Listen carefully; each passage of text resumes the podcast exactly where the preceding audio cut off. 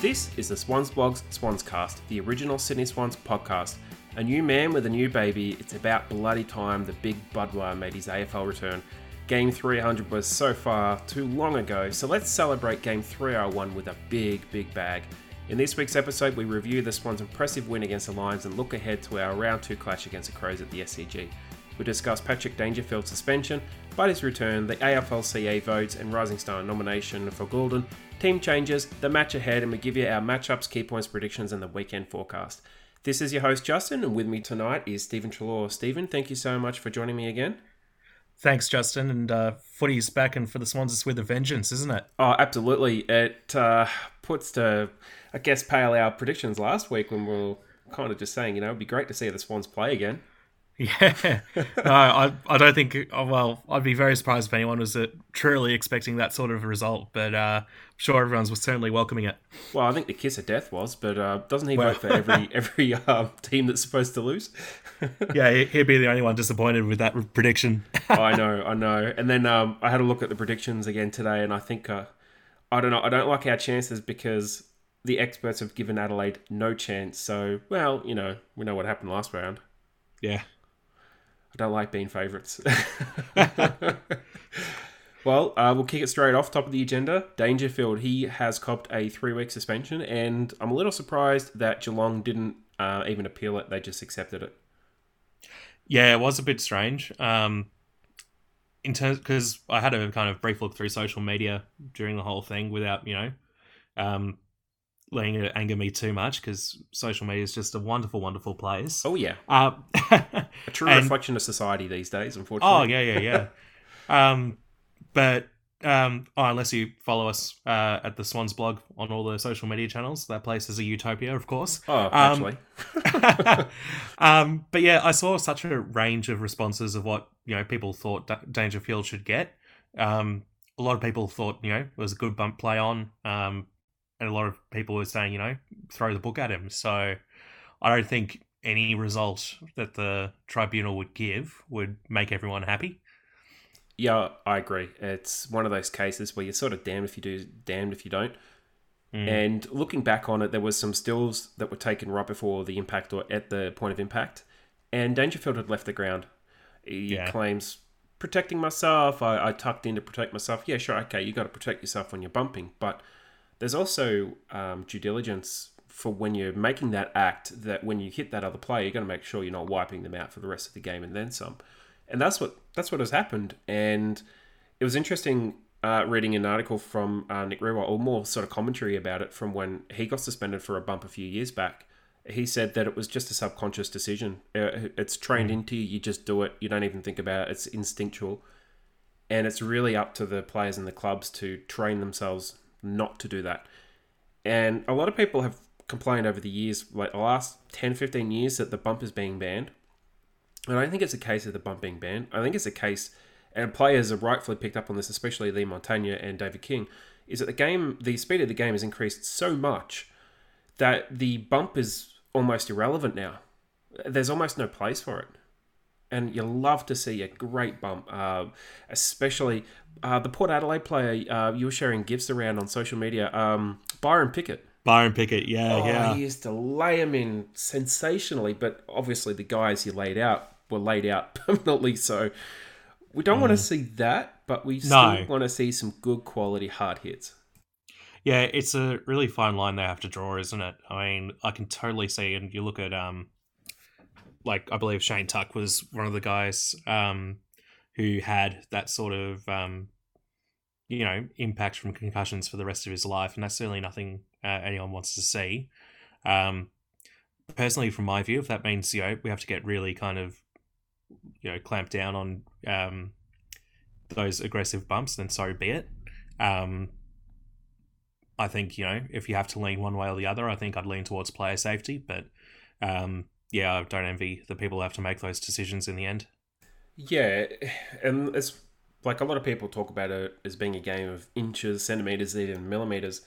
You just got to think back to an incident with Blake Caracella in the 2000s when uh, he slipped over and the player chasing the ball slipped over as well. And it was just the angle and the hit, and then that was the end of his career. So it's one of those things where if you're going if you're going to go for the bump, you need to be careful because the impact that you're actually hitting these players at, it's like they're running face first into a brick wall. Especially Yeah. if there's hip involved, like any contact to hip to head, it can do so much damage. So, yeah, in hindsight, three weeks. I think three weeks is about right. Three to four weeks would have been ideal. Uh, the tribunal did back up the severe grading, which is good. And now there's a bit of a line in the sand. We know what the severe grading is, Mm. and players have a responsibility to make sure that they don't do that anymore. And I think the other thing that really um, irked me about Dangerfield's ongoing commentary about it after the fact, like, oh, I'm not this, I'm not that, you know, this is ridiculous sort of nonsense, was the ball had already been disposed of. The ball had already exited the area. This is just a plain old smash him after the ball's gone. Ugh, Yeah, it's I kind mean, of I hard can- to call him dirty, but it, there was a bit of sniping to it. Yeah, I mean, I can kind of see why you would like in a match situation why you would do that. Like, you don't want the you Dangerfield wouldn't have wanted Kelly to be part of the next play if he's like if he didn't lay that bump and then you know Kelly ran on and was part of the next link in the chain of handballs or whatever it was. Um, so I can kind of see why he did it, but uh, again, you know, as you say, you got to be just so careful when you're doing that. Um, and kind of linking to what you said about you know how Dangerfield's been responding to this whole thing, I don't think um, his lawyer uh, at the tribunal hearing did him too much justice. I'm not sure if you saw, but he actually used um, Siri as a uh, source to find a definition of the to find a definition of the word severe. So I um, did read that, and it was Yeah, like exactly what they were arguing. yeah, I hope they uh, got their money's worth with that one. Yeah, I hope they uh, got Apple and uh, iPhone involved in that one, and uh, got some sponsorship money out of that one. Yeah, yeah. But look, it's three weeks. He's rubbed out. Unfortunately, he's going to play against us, but they've got a massive match on the weekend against Brisbane. Now, on to the next thing on the agenda is Lance Franklin finally making his long awaited return. Didn't play a game last year. He didn't play much in 2019. He's finally playing around to 2021. It is Yeah. great to have the big Budweiser back. Oh yeah, the amount of um, you know, confidence and the amount that I mean, we've got such a kind of young core, especially in our forward line at the moment. To have someone like that, um, he's one of those players who, you know, he kind of inspires the players around him, which I think will be great. Um, I was before this was announced, I was kind of a bit hesitant um, that Buddy should be named. Um, I did cop a little bit of flack of it from like from for having this view from some people, but my thinking behind it was I don't want Buddy playing a Buddy who's, you know, anyone who's 34 years old and hasn't played a game in 18 months, I don't care who you are, you're not going to be coming back at your absolute best. And I don't think we should expect Buddy to be back at his absolute best against the Crows. Um, but yeah, he played half a um, Resi's match uh, last week, and it was actually a Resi's practice match. So, you know, getting back to that full AFL um, kind of speed and pressure might take him a, um, a little bit to get adjusted, I think. But um, yeah, you know, if the um, health and uh, strength and conditioning crew think is ready to go, and to credit to them, the injury list for the Swans has been looking great so far this year. Um, then you know, let him at it. Oh, 100%. And it's interesting where they're going to play him because you look at the way that the Swans structured up. They structured up beautifully. They had a lot of good crumbing forwards, small crumbing forwards that did the most damage, but they're able to also extract a lot out of uh, McLean, Sam Reid, and Logan, uh, Logan McDonald. So it's kind of interesting to see where they slot him in and who comes out. And I, I think the obvious choice for who comes out is most likely going to be uh, McLean, unless they anticipate to put Franklin on a wing, which uh, I think is a really good idea. Uh, I think you raised uh, with me not that long ago that it was Richo who nearly won a Brownlow medal playing on a wing at the end of his career. Yep, uh, 2009, I think, from memory. Um, and yeah, he was. Um, the count went to the last round. Yep. Um, and some, I think it might have been Joel Bowden or someone who robbed Rich over the three votes to, yeah. um, yeah, to win it. Um, so look, I mean, whether the Swans will do it or not, whether, I mean, I guess Buddy Buddy's done a lot of running um, as part of his rehab, like a lot of running.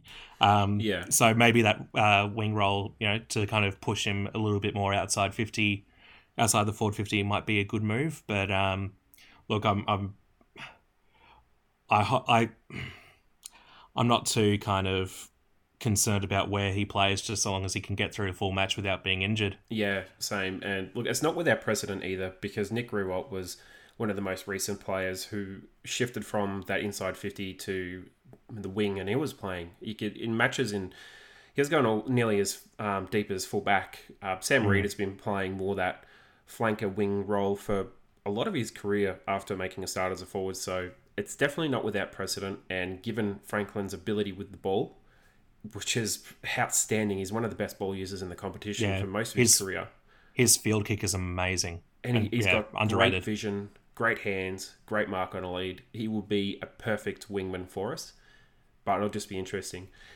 So it's time to get on to the match review, Stephen. Um, first things first, can you please tell us who the Rising Star nomination for our round one was? Whoa, Errol! I would give anything just to be like you. Oh, that was amazing. Um, I mean, the song or what, or the vote? no, mate, Errol's game. Oh, yeah. wow. He um, yeah, he was just allowed to do whatever he like. I'd never seen that. I yeah, They the way he played. yeah, he was like kind of he was given a bit too much freedom. I think I'm not sure if it was just you know the Lions as a whole having a crap night, which let's face Yep. it, they did. Yep. Um, or just underestimating a first game player, but he was just given so much room, and the quality of the kicks he made were you know absolutely amazing. Um, Oh, they you know were. stuff that you wouldn't see from a you know hundred game player. Well, that's the thing. You look at how he played and how Braeden Campbell um, played, especially how the way that Campbell was using the ball in the first quarter, the first quarter and a half. You'd swear they'd been around for years. and that's the thing. I guess they they kind of have um, in terms of being around the Swan system uh, through the academy. Um, I think what the what the young lads, especially kind of the guys who are in their last years in the academy, they really get taught the Swans way of football, Yeah. um, and that's really paying dividends. You know, once they get drafted and start playing senior footy. But um, another guy who probably deserves a mention as well is Logan McDonald. oh, yeah. Um, wow, what a first game he had as well yep. to I mean to take one like he only took one contested mark for the match I think but his you know strength off a lead was amazing probably why uh, he didn't get too many contested marks because he was just you know beating Yeah. his man um, but the one contested mark he did take was on Harris Andrews who's probably you know The widely best. considered the, the best defender in the league so Yep. And yeah he, he was really good. It was really impressive. And you could see that his time in the Sandful had really given him a, a boost for the season of his first season in AFL. And I know that we waffle. talked last, well, Waffle, sorry. Yeah. Uh, gotta remember where these players come from. uh, but but a season of senior football, and apparently he's been playing seniors since he's 14 years old, and you can see he's just that big. But you can see how much of a good status put him in because that was the main concern for um, Ugle-Hagan for the Western Bulldogs about how quickly he could integrate. And we were talking last week about how quickly Logan McDonald could integrate and how much of a season he could play. His first his first game, you're just like, yeah, it's not going to be a problem. not, Yeah. not a problem at all. So like yeah and you know i said last week i think i remember saying like you know i wouldn't expect him to play every match this season and I like you know i still wouldn't mind giving him you know a bit of extra rest here and there just to make sure that you know he grows and develops at- the best possible rate he can but you know if he does play every game and he's you know putting out results like that like good on yeah, him Uh, like you're, you're looking at the King brothers, for example. Mm. That's the sort of quality he's bringing, and they and they've brought that quality. What like uh, a season in? They've played a season Yeah. football before bringing that quality. He's bringing it from you know the first game. So the, there are some very exciting players in the AFL right now, and he is definitely amongst that group.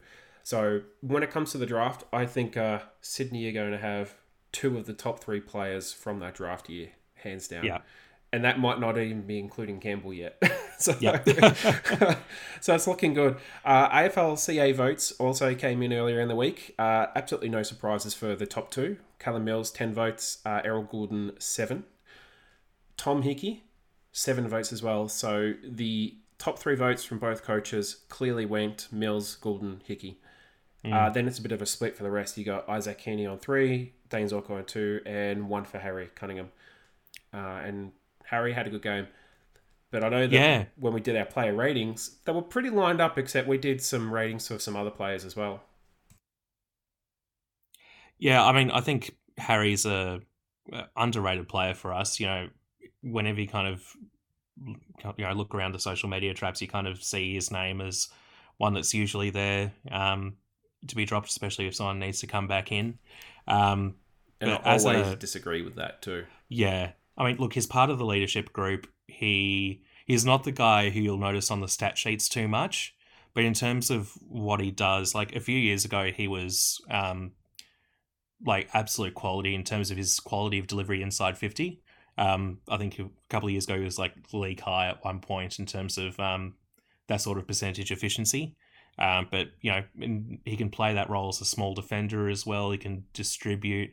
Um, I think is just such a you know asset to have. One of those guys who you know aren't the you know top ten draft picks or anything like that, but the guys who just do their thing week in week out. Um, yeah, I just you know anyone Yeah. who kind of says that he should be dropped kind of you know tells me a bit more about them. I think. No, I, I agree, hundred percent. And you look at the way he played. I likened him his performance to a Nick Smith kind of performance. Just flew under the radar. You, you didn't mm. notice him, but anything he did was good. Every time he had the ball, he was damaging, and his opponent did nothing for the entire match. That is how you measure the effectiveness of a defender. Does the forward have an impact? And whoever he played on did nothing. Yeah. So he has been an amazing contributor since he uh, switched back into defense. So it is really good to see him um, see him back there and playing really well. Uh, now the ratings for the week have ended. Um, so we are posting up ratings each week. So make sure you go onto the site and post up your ratings. Most people agree with our ratings. Uh, a few sort of like, for instance, people voted Dane Rampe a little bit lower than we did, but um, we uh, were, well, I did the vote, so I was pretty uh, pretty supportive of his game. I thought he did very well. Uh, so our top six players, we had Callum Mills on ten, uh, Errol Gulden on nine and a half, uh, Hickey on nine, McDonald, Rowbottom, and Rampe on eight and a half each. Uh, it was just it was a great performance by the team, aided by the fact Yeah. that Brisbane gave up ten minutes into the first quarter, which was bizarre. Yeah, they came out with such a good start. Zac Bailey was kicking him from 50 meters out, coming from midfield, and you know, I thought I kind of saw the score at the start. I was like, oh, all right, here we go.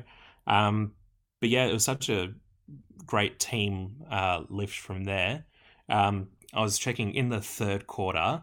Uh, where I have it? I did have the stats here. So in the third quarter, we had 27 more disposals. I mean, we went at 81% disposal efficiency compared to Brisbane's 60 Wow.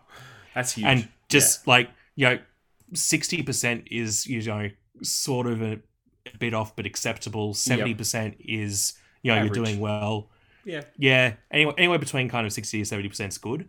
Um, eighty percent is just you know you're gonna you're gonna annihilate them. Well, their Um, pressure must have their pressure rating must have been a mile off in the third quarter. Yeah, yeah, exactly. Um, one guy who I'd like to have a chat about in terms of his game, Tom Hickey. Like, wow, just I was not expecting that from him. The guy who's you know Same. this this is his fourth, fourth club he's played at. He's always kind of played second fiddle. Um, you know, gets that first ruck roll when there's an injury sort of thing. But the way he was moving around the ground, and you know, albeit it wasn't against you know a star kind of quality opposition ruckman, but the way he played it was almost kind of you know Brodie Grundy like in the in the Yep. way that he was kind of like an extra midfielder. he was massive. Like it, his performance was, I'm just going to say it was out of left field. I've never seen him play like that. And if he can play like that for us, this is probably the most absurdly good trade anyone could possibly have made. Yeah. Uh, yeah, and, and I and I said in the ratings, you know, imagine what happens when you play a ruck. He had game high nine clearances, and okay, he wasn't up against a potato, but he was literally just dom- It was not only dominating but destroying his opponents, whoever he was up against. It was a demolition job. 23 disposals, 14 of them contested. He had goal assists. Uh, he out tapped his opponents. He had score involvements. Uh, he had 400 meters gained. A ruckman Yeah, wow. with 400 meters gained. what is going on? Yeah, So it was just phenomenal watching him play. We got beaten in the centre clearances pretty convincingly, uh, but we also smashed Brisbane pretty convincingly. So you know, no complaints. no, definitely. Can't complain about that one. But uh, Lachie Neale, he had seven clearances, and our next best was uh, Rowbottom with three. So it was a bit of an interesting one, you know, a bit of an interesting um, stat result. Uh, we did beat them in literally every category too, as far as um, stats goes, except for clearances. Yeah. I think yeah, Lachie Neale, you know, last year's Brownlow medalist, he was actually kept to quite a quiet game. I thought, and you know, um, as credit to our midfield that our structures and that could um, shut down, you know, one of the best midfielders in the game. Yeah, we we did we did really well. Uh, I, I just opened up the possession heat map for quarter three, and it is I've never seen anything like this. Brisbane's hotspot is dead center of the ground. Sydney's hotspot is the entire ground. So that is just how dominant we were with the ball. Like we had it on a string, we had it everywhere, and uh, Brisbane just couldn't even get near it. So it, it was Yeah. phenomenal.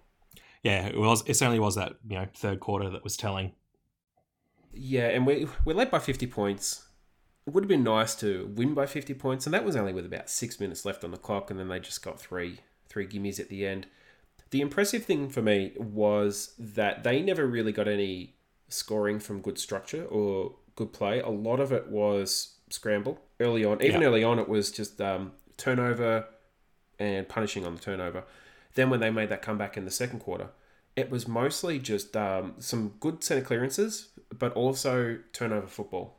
Yeah, quick rebounds as well. Yep. Um, one of Daniher's goals was kind of you know running out the back. He t- uh, turned Lloyd inside out, I think it was, and kind of strolled into an open forward fifty. Um, yeah, So you know it was that quick movement that was, I I wouldn't say you know causing us too much stress because you know look how it all ended up. But yeah, uh, exactly. Yeah, I, I don't know if it's a case of they couldn't maintain it, or maybe they just didn't have the mentality to maintain it. But I, Yeah. I, I just haven't seen the Swans play like that, and I guess that happens when you have you know virtually no pressure for half a match. I mean, you can probably play like gods in that case. but uh, it's, it was just um, it was just stunning to just watch the players do whatever they wanted with the ball.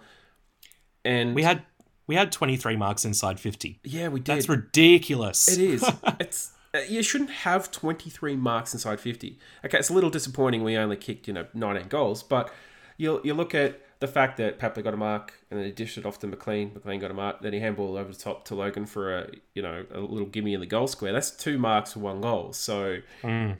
it was ridiculous watching them do that with players like Daniel Rich just walking back from this from the center square.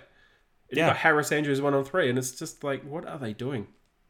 Yeah, and just um, you did mention the 19 goals, and I did work it out. The last time we kicked 19 goals, I think, was like round 12, 2018. Wow. Um, so, I mean, you know, last year you can kind of discount with the shorter quarters and all that sort of thing. Um, but yeah, it's been a while since we've actually dominated a team that well. Yeah, uh, I think Adelaide. We beat Adelaide um, at the SCG. I think it was by similar score back in 2016. Yep. 20, um, 2019, we averaged 60 odd points. It was really Mm. not a good scoring year for us. And even 2018, we didn't average much more than 80 points a game. Yeah. So, yeah, it's, it's a really cracking effort and a really great way to start season off. Yeah, definitely. Uh, in the end, we had the four debutants. We had uh, Errol Gulden. Uh, up, I think we both uh, equivocally agree that he was sensational. And if it wasn't for Callum Mills, he would have uh, definitely got the three Brownlow votes. And I think he's pretty much locked in for at least two. Oh yeah, and certainly um, more importantly, locked in for a best twenty-two spot now. I mean, Oh, we yeah. can't imagine dropping him unless he's you know particularly fatigued after a match or whatever. But yeah, good on him. It kind of reminded me of the Ben Ronke performance he put back in in uh, I think it was 2017. That Oh, don't mention Hawthorn that. freak match. And then he, and then the only other time he followed up was against Geelong with the five goals. yeah, it's a shame because he hasn't come on since then, and he's but he's been used in such a weird way. But you kind of you kind of get those vibes. I was getting those vibes when I was watching him. Like he's like Ronke, but more consistent, and he's got a far better field kick.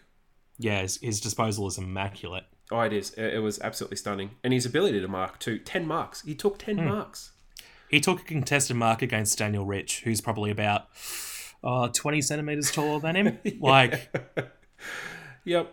Yep. yeah, It, it- it's well. It's not. Let's not say Daniel Rich had a good game. He didn't. He, he Nah. was putrid. uh, Tom Hickey, we've already talked about. He was um, ridiculously good. Uh, he ended up with. I'm just doing a quick refresh. Uh, the one of the highest uh, AFL fantasy points, but also when we looked at the AFL player ratings, he was, I believe, top or second in the AFL ratings behind Neale. So Neale ended up with the highest player ratings, but Tom Hickey was second just, and it was a mile beyond his career best, an absolute mile. So that's just how good he was.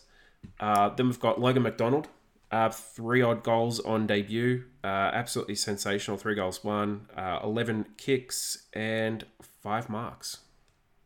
Yeah, and just the quality, the way he does his set shot and the way he goes through his routine and everything is just so calm and so self assured.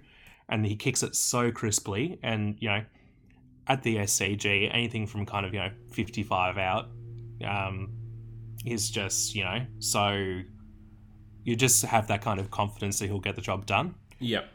And it's so good to have that in your key forward. Oh, absolutely. If he flushes it, it's going through the middle. And his kick is just solid. It's straight. There's no nonsense, no playing about. It's just simple. I, I really like watching him kick the ball. And then, of course, Braeden Campbell. Uh, he, Speaking of kicks, speaking of kicks, highest rated player that uh, we had in the academy. Um, he had a quietish game, 12 disposals, disposal efficiency 92%. Uh, I recall he had one turnover, but he also finished with four intercept possessions. And he was being such a cheeky little bugger in the first half. He was doing no look handballs. Um, And- like a first gamer doing a no look handball. What the? They'd be like taken from the ground, left on the bench for most teams. If they stuffed it up, yeah. Yeah, And like exactly. You didn't. that's the thing. He's a he's a guy who's you know in his juniors he kind of plied his trade as a midfielder who kind of drift forward every now and then.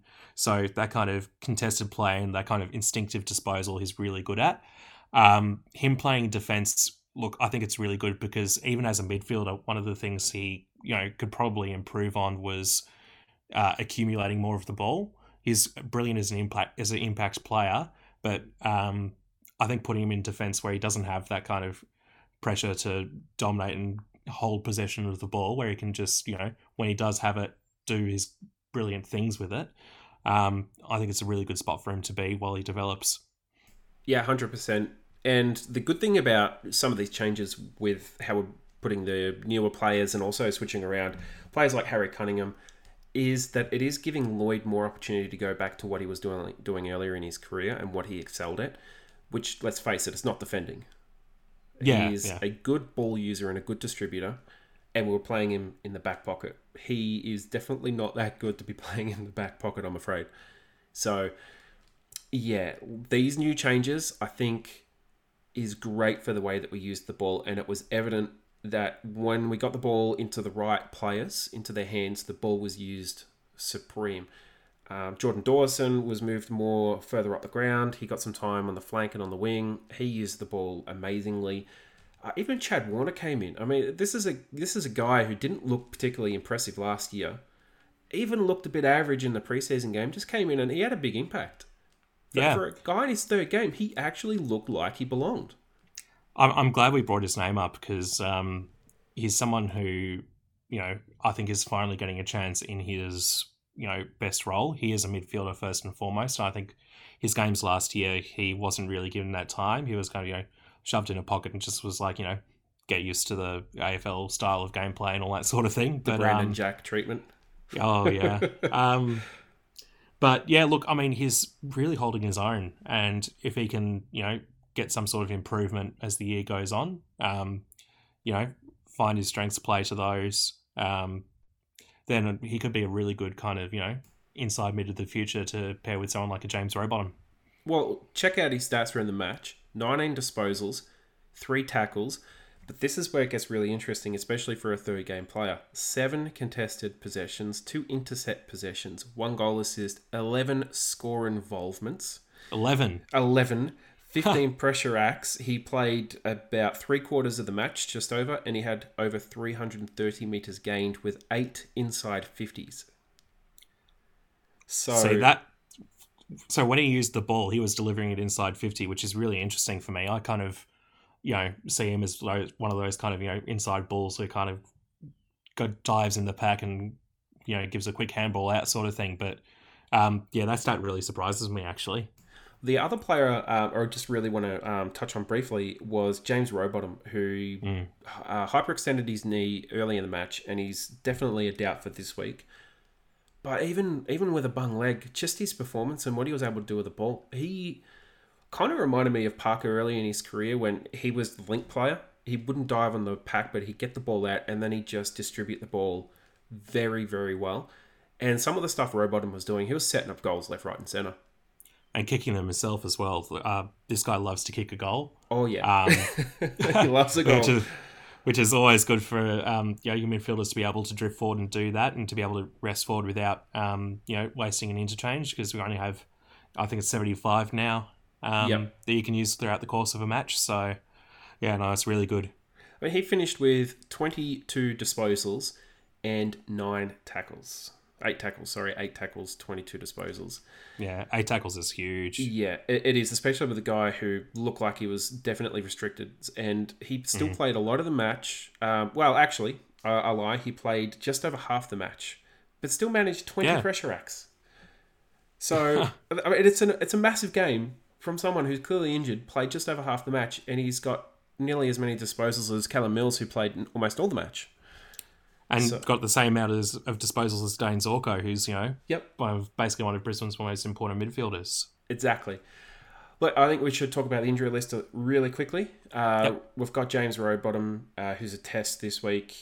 Doubtful. I'd say it's probably worth giving him a rest. The Crows haven't got the longest injury list, um, but they do have Matt Crouch with a groin injury TBD. Um, could be a test, who knows. James Kelly, unfortunately, concussion two weeks, uh, and Daniel Talia, knee still a week away. So I, I don't think they're going to be bringing in Talia for this one. No, it's um they're three they're three really important players for the Crows. Um, Oh, yeah.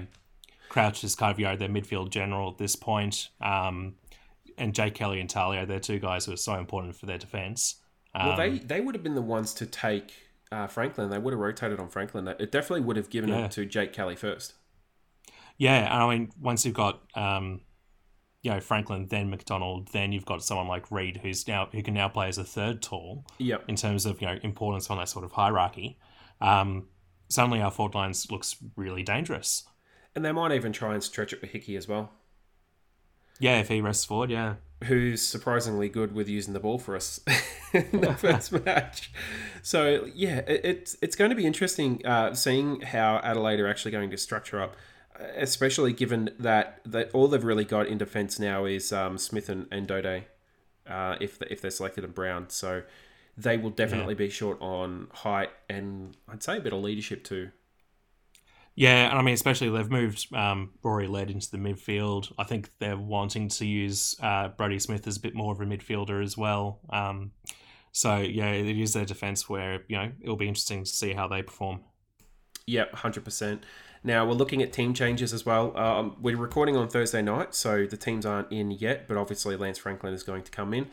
Uh, I was touching before on Rowbottom, so Stephen will just have a guess at which ones. But I'm thinking that Franklin will come in for Rowbottom.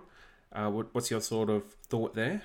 Yeah, I mean, look, I'd love Rowbottom to be fit and ready to go. Um, but I think Franklin will come in for probably McLean, who's a bit stiff. I thought, I thought he played a really um, you know useful game, but you know someone has to go. And Yep. then if um, if Rowbottom has to go, then maybe someone like McInerney might be ready to go to come back in, who had such a good um, end of 2020 in terms Yeah. of his form and the way he played.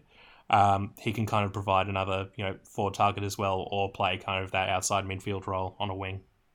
Yeah, I agree. Um, like McLean's going to be like really stiff if he misses out. Yeah, but it, it is what it is. I mean, you could even look at like uh, maybe someone like um, like a Sam Wicks as well, who might be one of those on the fringe.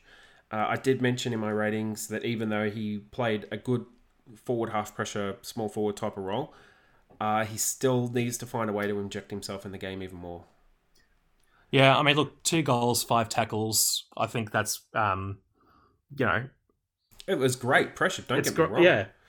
But I think you know he'll he'll be wanting to set his you know goals quite high. He knows what he can do. Um, we've seen what he can do. That practice match in the preseason, he was absolutely immense. Um, so I think he'd be more stiff to be dropped than uh, McLean would be. But um, yeah, I I personally would love to just see him get as much game time as possible. He's had a few years in the system, can um, build up that endurance and uh, just yeah tackle anything that moves, which is basically his role. yeah, yeah, yeah. That's what we need from him. Uh, he kind of replaces, uh, when you think about it, Gary Rohan and Ben Ronke in that in that way, which is really important. And it's it's interesting when you've got Wicks, Gulden, and Papley. I'm trying to think of all the small forwards trying to come Yeah. to my mind. Uh, how they just rotate position positionally now. Uh, and you've got Papley who's kind of playing almost wing flank, kind of drifts into the middle.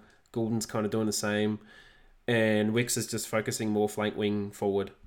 It's it's a really interesting dynamic, and it's probably going to be a nightmare for some of these teams to match up on, uh, especially yeah. when all three are good kicks at goal. They're quick, and they're punishing. They they absolutely punish you 100 percent on turnover.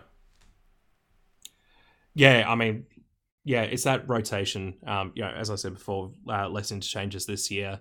You need players who can be versatile, and you know, I think that's something that I may have criticised Horse for in the past.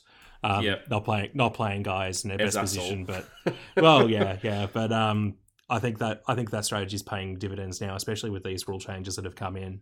Um, Yeah, just to you know change th- to be able to change things up on the fly is such a good thing to have as a team. yeah, and and our brand of football now, if, if we're going by what round one was as a brand of football, it's a very attractive brand of football. Out of the games I watched on the weekend, it's not that like frantic, chaotic, helter skelter type. You know, just all over the place, get the ball forward at all costs. Richmond type, yep. Richmond type, you know, like under watching under 10s football that, you know, grown men are playing. Uh, it's very, it's not Hawthorn precise. Like if they're kicking falls away, you know, the go goodbye game plan. It, it's just, it's quick, but ruthless and skillful. And it doesn't depend on um, tackle pressure and it doesn't depend on clearance either. But obviously, you still need that trademark great defensive stability and resilience, which I, I think with Rampe and McCartin there, it, it really is. It was excellent. Yeah. Which leads me to say, I mean, uh, we're going into the preview of the match now. We've talked about changes. Neither of us mentioned Melican. Do we have to? I mean, No, no, let's move on. I'm, I'm just saying, like, we're not talking about him. I don't. We never even thought about it until then. So yeah, it just goes to show how stable the the team is at the moment, and we don't need to make changes in that area. and yet we still have the depth there if we need it, which is great. Yeah, exactly. And you know he's on a three-year contract, so he's not going anywhere. uh, so preview of the match, history between the two teams. Uh, so the Swans have won the last seven of ten matches against Adelaide, uh, and the last time we played them was last year in round one, uh, and Yep. we beat them by three points at Adelaide Oval. This is the weekend that the shutdown happened. I believe um it was wasn't it Geelong and Hawthorn um, who played the last match of the round. Maybe might have been like Geelong and North uh, Melbourne or something like that. Yeah, it might have been. Um, but yeah, one of the highlights I remember of that one was uh, Tom Papley kicking a goal and giving high fives to an absolutely empty crowd. yes, yeah, that was brilliant, and he's just laughing about it. I Yeah. love that. Uh, Heeney went absolutely um, ridiculous. He kicked uh, five goals, I think it was that match. No, four Yeah. goals. Four goals he kicked. He was our only like he was Forward, our yeah. key he was our key forward target. He was our tallest forward, I believe, listed there, other than like McCartin, I think, who, you know, um, this is before he moved into defence and Yep. um, yeah, Heeney kind of took that by the reins and that was the game where I thought, hmm, right, maybe Heeney shouldn't be a full time midfielder. yes. Well, it's funny you say that because last week he kicked uh, three goals too. He, he yeah, ki- play, he- playing as a forward. playing as a forward. He played almost purely as a forward, and I think Yep. a lot of us have been saying for a long time, just play him as a forward. He's good to watch as a midfielder, but he's not as effective as a midfielder. Yeah, and especially now we've got someone like Mills in there who's, um, you know, I guess too many new faces in the midfield can be a bit of a um, challenge sometimes. But uh, you know, I think Heeney is performing his best when he's that you know sort of lead up forward target. Who Yeah, can push up if needed. Well, I've just opened up the teams from that match. Uh, Florent, Heeney, Dawson is our forwards.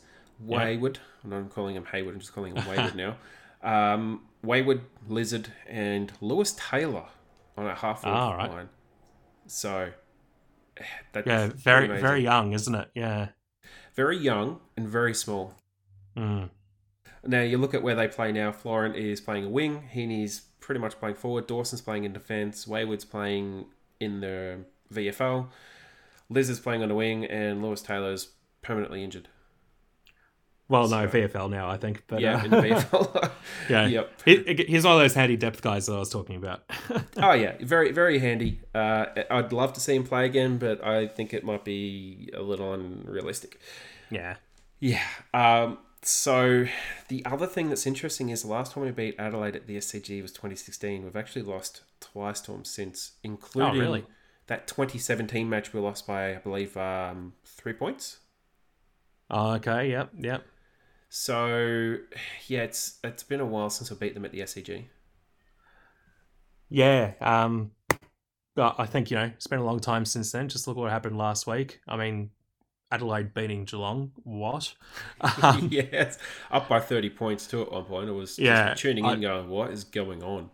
yeah, that was that was crazy. I think this game, you know, Well, is I mean, it a danger? Is it a danger one? Is it like a danger dangerous game for us? Yes, Yes, but you know, yes. at the start of the season, I was thinking every game would be a dangerous game for Yeah, us. I thought we, you know, wouldn't be certainly wouldn't pull out a performance like we did last week. So I think you know two of the you know better teams of last week who performed two of the biggest upsets we've seen in a round one for a while. Um, I think yeah, you know, well done for the AFL to manage to fixture this. well, I mean, well done for Adelaide winning as well last week to actually set Yeah. something up, Oh, and yeah. us as well. I mean, congratulations and many thanks to Geelong and Brisbane not showing up. I mean, it helps. yeah. But um, yeah, I just watched. I tuned in. I'm like, what's going on? Five minutes later, I'm like, yeah, this makes sense. This scoreline is pretty reflective of how Geelong are playing, which is garbage. Um, And, so yeah. it was, it was just amazing watching that. And praise praise praise Tex Walker for his risen. oh, Like- five goals. What a game! wound back the clock.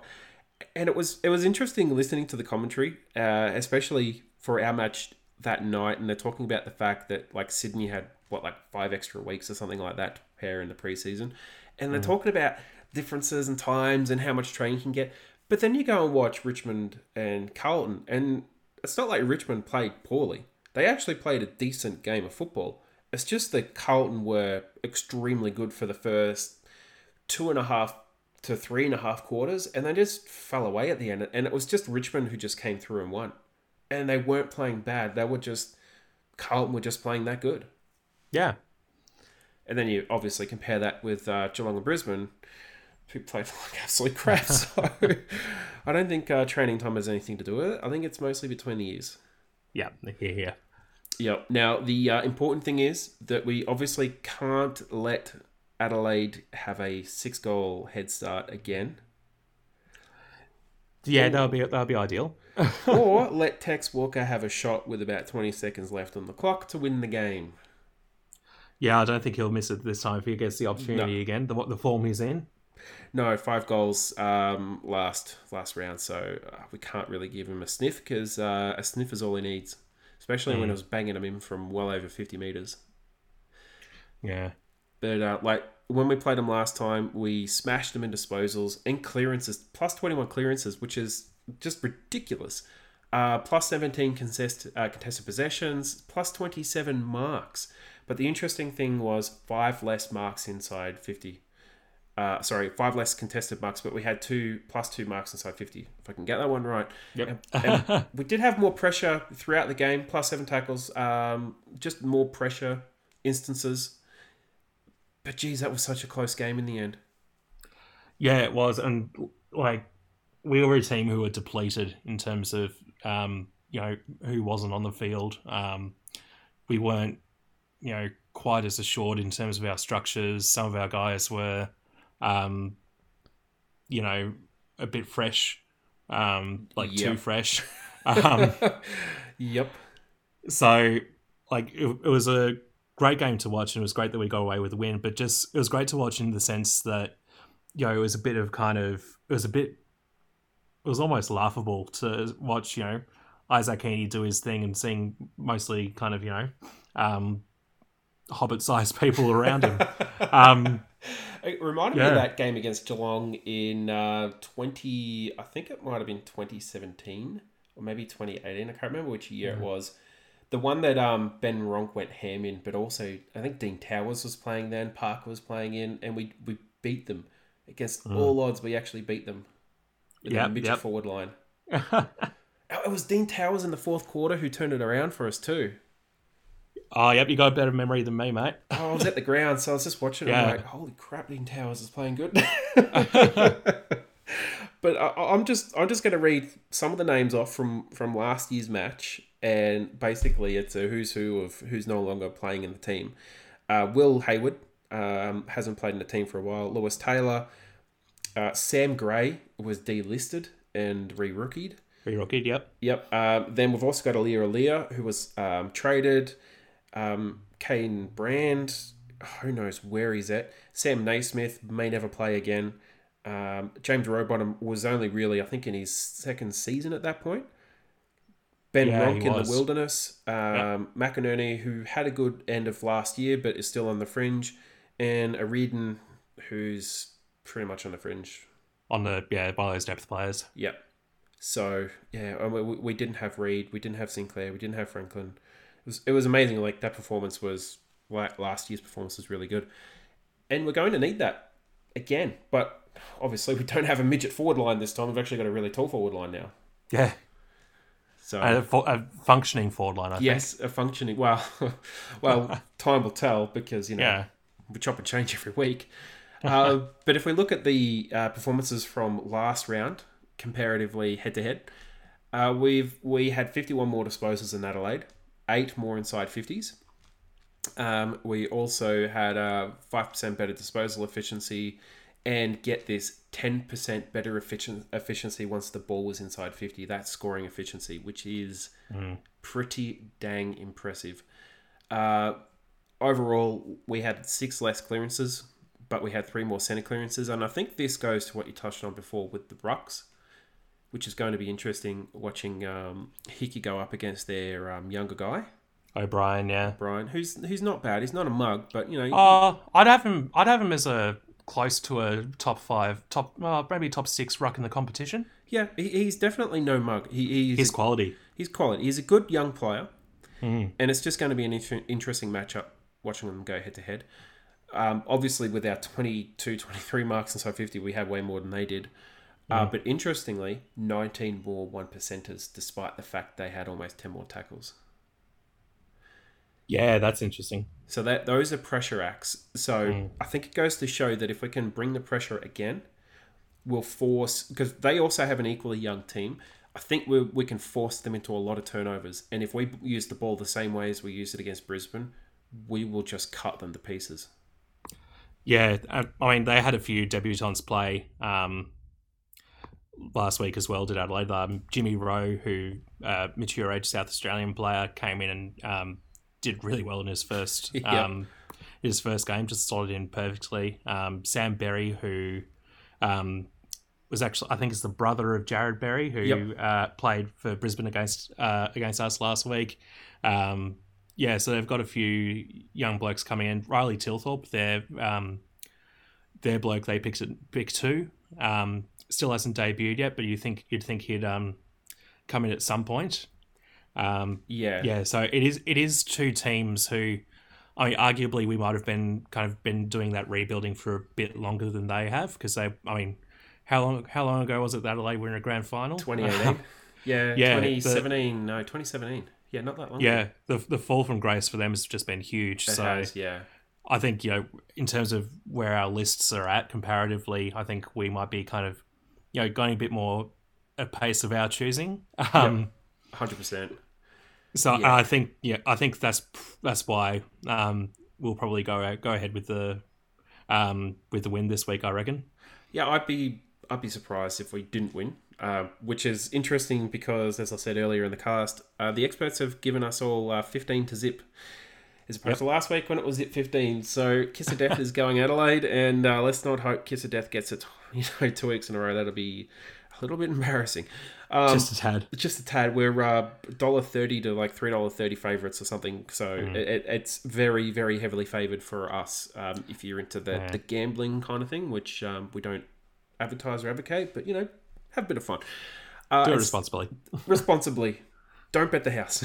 uh, matchups, key points, and predictions. I'll just go through them really quickly. So we got one each. Uh, for my matchup, Stephen, I'm going for Mills versus Laird. Now, Laird had a massive game for Adelaide last round. Uh, he was arguably the most, apart from uh, Walker, obviously, he was the most impressive player. You've got to get the ball to Walker, obviously, for him to kick it.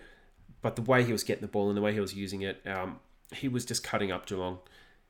And we really need to clamp down on him and stop him from doing it. And he's done it to us before. He's killed us before. We just can't let him do it again.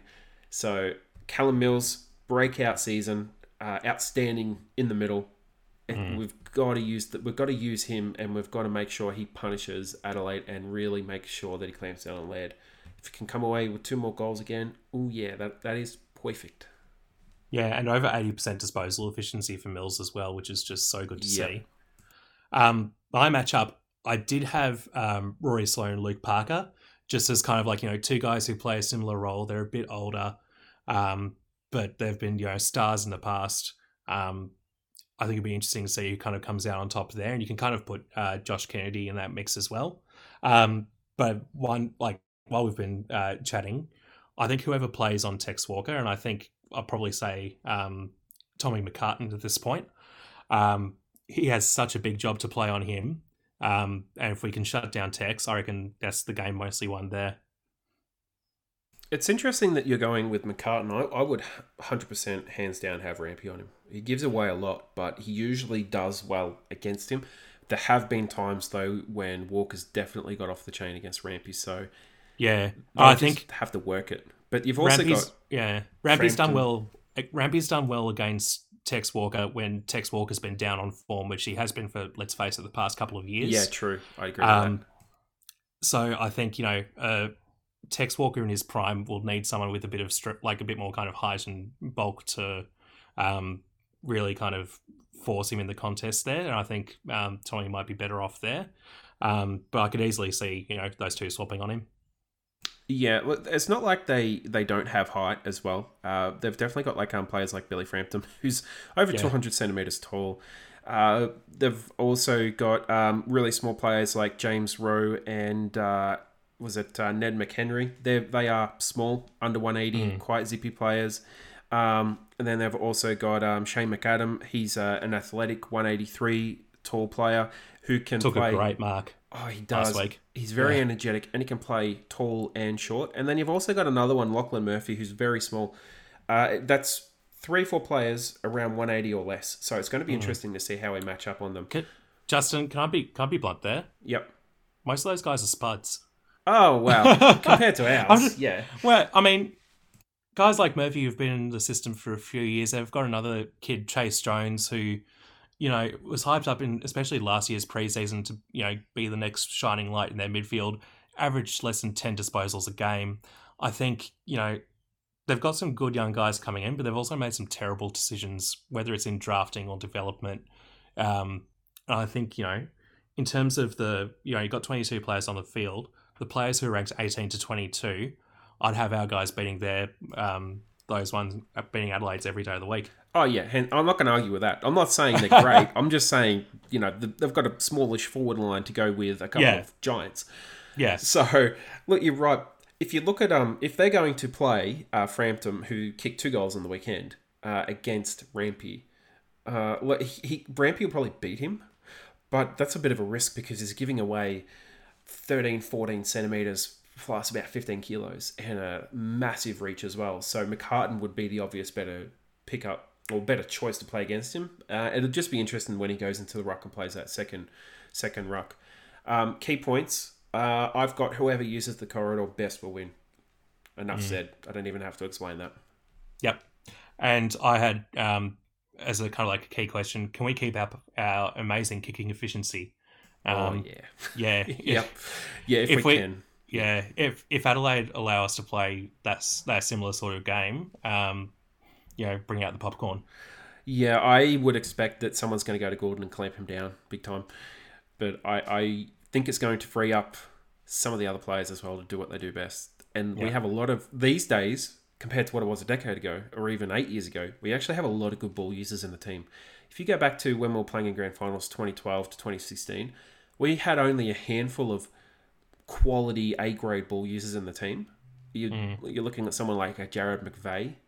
Um, Jake Lloyd was coming along back then. Um, Lance Franklin as well. These are three players who could use the ball by hand and by foot. And then there was just a lot of uh, players who were pretty average at using the ball. Uh, Josh Kennedy was good, but definitely not elite. You had Tom Mitchell, who was good, but not elite. Kieran, um, Kieran Jack, who was definitely on the more sort of average side of things, um, certainly later in his career. Uh, Adam Goodes was past elite. He was coming back down to more normal-ish, kind of average. We didn't have a lot of elite ball users, but now we've got so many elite ball users that can just hit targets from 55 meters to 15 meters with, with no sweat at all. Mm. So it's, it, it's I think we can, but it's it's amazing to watch them. Now predictions for the weekend ahead for our match. I've got um, Sydney will have at least ten more inside fifties than Adelaide. Yep, and I've got um, Logan McDonald's to kick at least two goals, and you know I, I'm going to add this in as well to be a push for a Brownlow vote. Oh, yeah, no, it's not a bad one. They will be stretched, and uh, he surprised us all last week. And let's just hope he can keep on the surprise train and keep it going. Yep. Now, time for the weekend forecast. Wrap this up real quick. Sure thing, Stephen. Do you want to give us your sure thing? Yeah, so I reckon. Um, so Port Adelaide play the Bombers uh, this week. I reckon Port are going to absolutely tear them a new one. Um, Bombers played really well against Hawthorn, but you know, Well, they played a good first half. Let's just clear that up. yeah, that's true. That's true.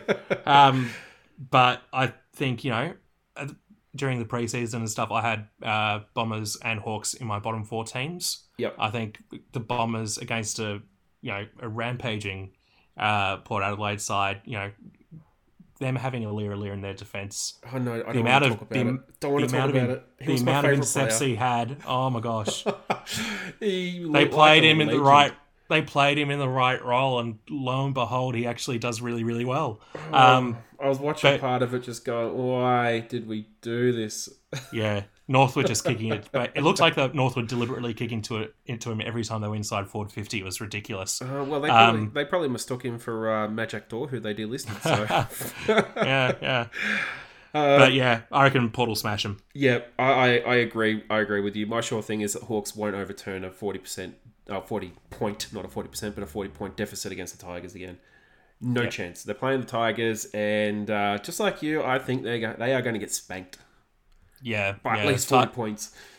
Tigers and not Bombers. no, no. Uh, I've got for my most at stake the Cats without Dangerfield and starting the season zip two. They are playing the Lions at uh, I don't know what they're called GMHBA now. The oh yeah, yeah. Virginia uh, Park. oh, just continue. Just continue. yeah, Park. Virginia yeah. Park. Yeah. And your uh, most at stake, Stephen.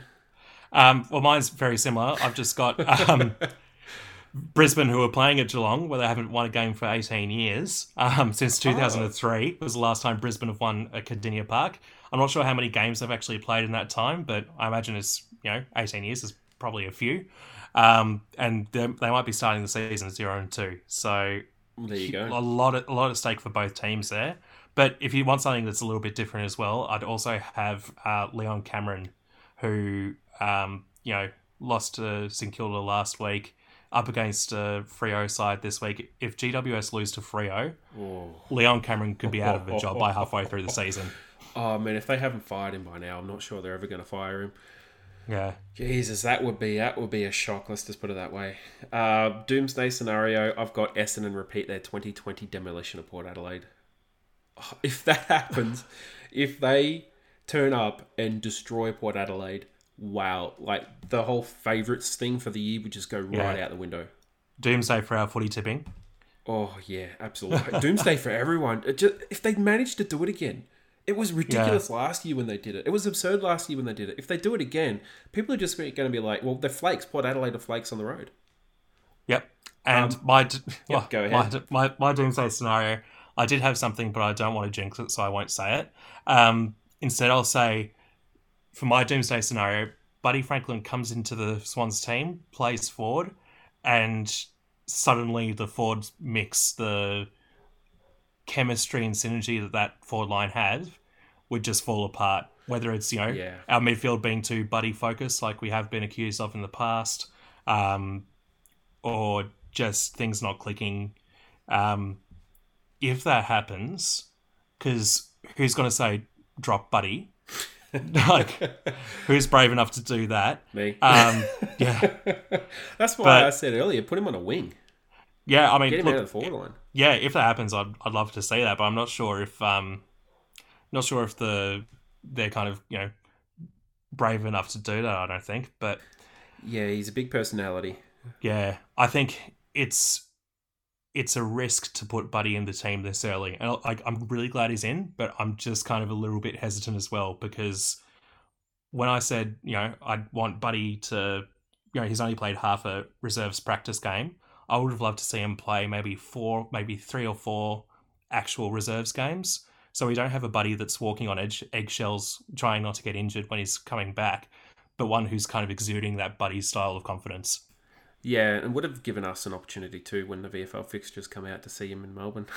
Yeah, it'd be nice, wouldn't it? Just uh, was it go to a ground, pay five ten bucks entry, sit in your car, and you can watch Buddy Franklin run around in Port Melbourne or something, or at Coburg Oval. Yep, sounds pretty nice. that sounds fantastic. All right, Stephen. Uh, thank you so much for coming on. It's been uh, sensational having you on again. So thank you for taking the time. Yeah, cheers, Justin. Until next time, cheer, cheer the Swans.